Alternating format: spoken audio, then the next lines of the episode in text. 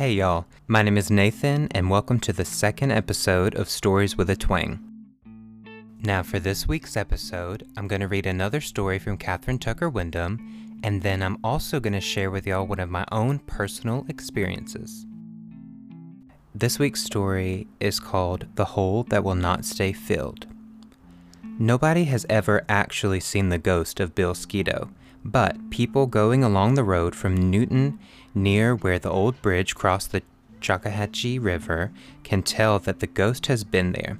Invariably, the hole under the tree where Sketoe was hanged is clean, as clean as if a brush broom or a pine top had swept it out. Even if the hole is heaped high with dirt every day, the dirt disappears during the night, and the next morning the hole is there again.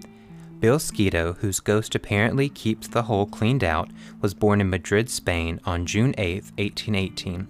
When he was a little lad, he came with his father to Dale County and settled near Newton, a small town in the Wiregrass section of Alabama. There were not many Spaniards in that part of the country, and some people were suspicious of foreigners. But Bill was a good boy who won the respect of his neighbors, and when he grew up, he became a Methodist minister.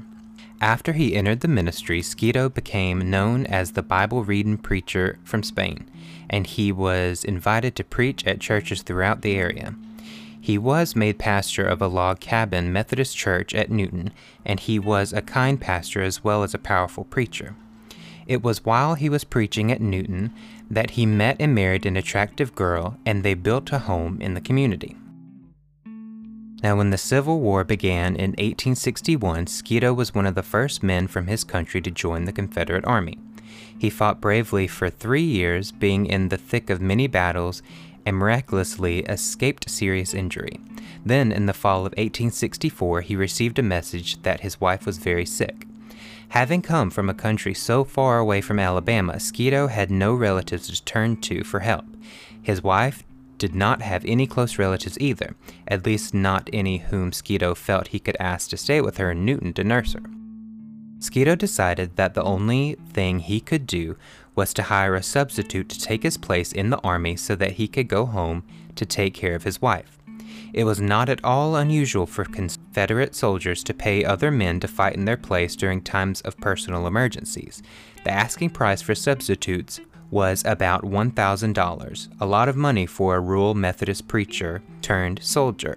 But Sketoe somehow managed to scrape up the needed cash. As soon as his substitute reported for duty, Sketoe jumped on his horse and headed for Newton, making the trip back home in near record time. His wife was so glad to see her husband and so relieved to have him at home that she began to improve immediately. However, her long illness had left her weak and frail, and Sketoe felt that he had to stay with her until she regained her strength. The threat of defeat hung heavily over the South in 1864, and the Confederacy was in desperate need of every soldier it could get. Now, under these circumstances, Sketoe's prolonged stay at home began to arouse some resentment and suspicion. A few of his neighbors, who knew Sketoe was a foreigner, began to wonder if he might not be a traitor as well. At Newton, there were a number of men who had organized themselves to round up and punish deserters. They called themselves Captain Breare's Home Guard. There were some accusations that the Guard had been organized for the purpose of keeping its members safe at home, while other men were away fighting for the South. But defenders of the unit said its members really were too old and too infirm to serve in the military forces, and that they performed a commendable service for the Confederacy. Be that as it may, the Guard heard that Sketoe's return from the army jumped to the conclusion that he was a traitor and laid plans to ambush him and give him a deserter's punishment. And on the evening of December 3, 1864, members of the Home Guard gathered at the foot of the bridge on the west side of the Choctawhatchee River to waylay their victim. When Sketoe appeared, two men engaged him in conversation, an apparent gesture of friendship to which Sketoe responded gratefully. He answered their questions about his wife's health and even showed them the medicine he had gone to town to purchase for her. As they talked, the other men who had been hiding in a thicket of huckleberry bushes crept up behind Sketoe and slipped a noose of new rope around his neck. Sketoe was a big, strong man, but he was treacherously surprised. Although he struggled valiantly to escape, it was to no purpose. His arms were pinned to his back by a tight cord, and his feet were tied together. Then his captors shoved him to the ground and took turns kicking him as they forced him to try to crawl in the deep sand. Tiring of his sport and wishing to get on with the punishment they had planned, the members of the military court threw Sketoe into a buggy and maneuvered the vehicle to a spot underneath a stout limb jutting out from the south side of a big post oak tree. This was to be Sketoe's hanging tree. At this time, Wesley Dowling, who knew and admired Sketoe, came down the road. When he saw what was happening, he stopped and began to beg the home guard to give their captive a fair trial.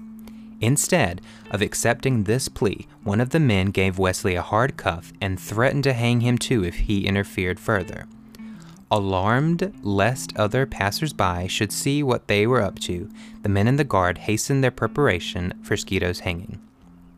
They threw the rope over the limb and then asked Sketoe if he had any last words. He replied that he would like to pray.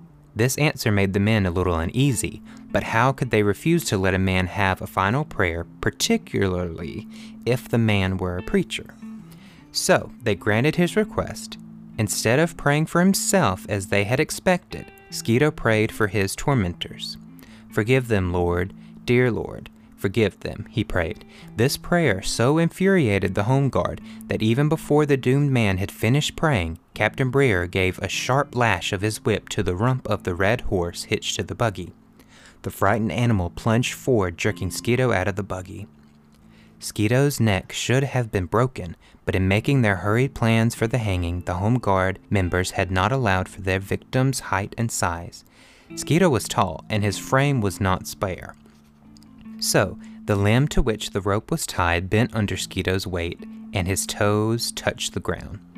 Quickly, George Eccles, a crippled man, grabbed his crutch and used it to dig a hole in the sandy soil right under Sketoe's feet so that his toes could not touch the ground and his body would swing from the rope. The noose tightened and did its deadly work. News of what was happening near the bridge reached Newton too late for friends to save the minister's life, but several men, among them Josh Morris, Dave Young, Bill Ard, and James W. Judah, went to the spot, took Sketoe's body down from the tree, and laid it out in a cotton house across the road. He was later buried in the graveyard at Mount Carmel Church, where his tombstone may be seen today. But the story of Bill Sketoe did not end with his burial. The six men who had hanged Sketoe were never able to sleep peacefully at night, and not one of them would ever walk alone outside after dark.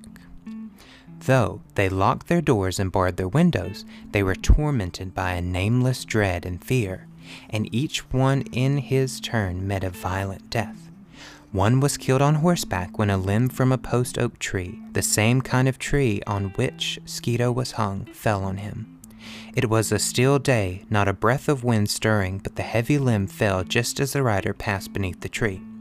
Another member of the lynch party was killed when thrown from a runaway mule that unaccountably took fright on a quiet, open stretch of road. A third member of the group was struck by lightning, and one was found dead in a deep swamp. The other two also met their deaths in mysterious ways. Almost immediately after the hanging, curious people began visiting the site of the tragedy. As time went by, they observed that the hole dug by the crutch did not fill up as an ordinary hole would, and there were whispers that Sketoe's ghost was returning to the spot to keep the hole clean. Some years later, two men who were part of a crew building a new bridge over the river decided to camp on the spot where Sketoe had died. Now, they did not believe in ghosts, so they filled up the hole, pitched their tent over it, and the braver of the two men put his bedroll directly over the freshly filled hole. They spent a fairly comfortable night. Next morning, when they broke camp, the braver man picked up his bedroll and found to his amazement that the hole was there again, although he had filled it up himself and had lain on it all night long. The hanging oak is not there anymore, but the hole is. It is about 30 inches wide at the top and slopes to a depth of about 8 inches. Three young pines now grow close to the hole, but even their needles do not remain in it. Something sweeps them away, leaving the hole as clean and as empty as it was the day an innocent man was hanged there.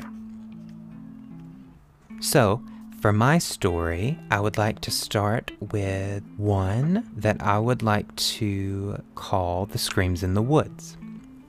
As a child, I would take long walks through my family's fields and pastures. Accompanying me on these walks would be my pets.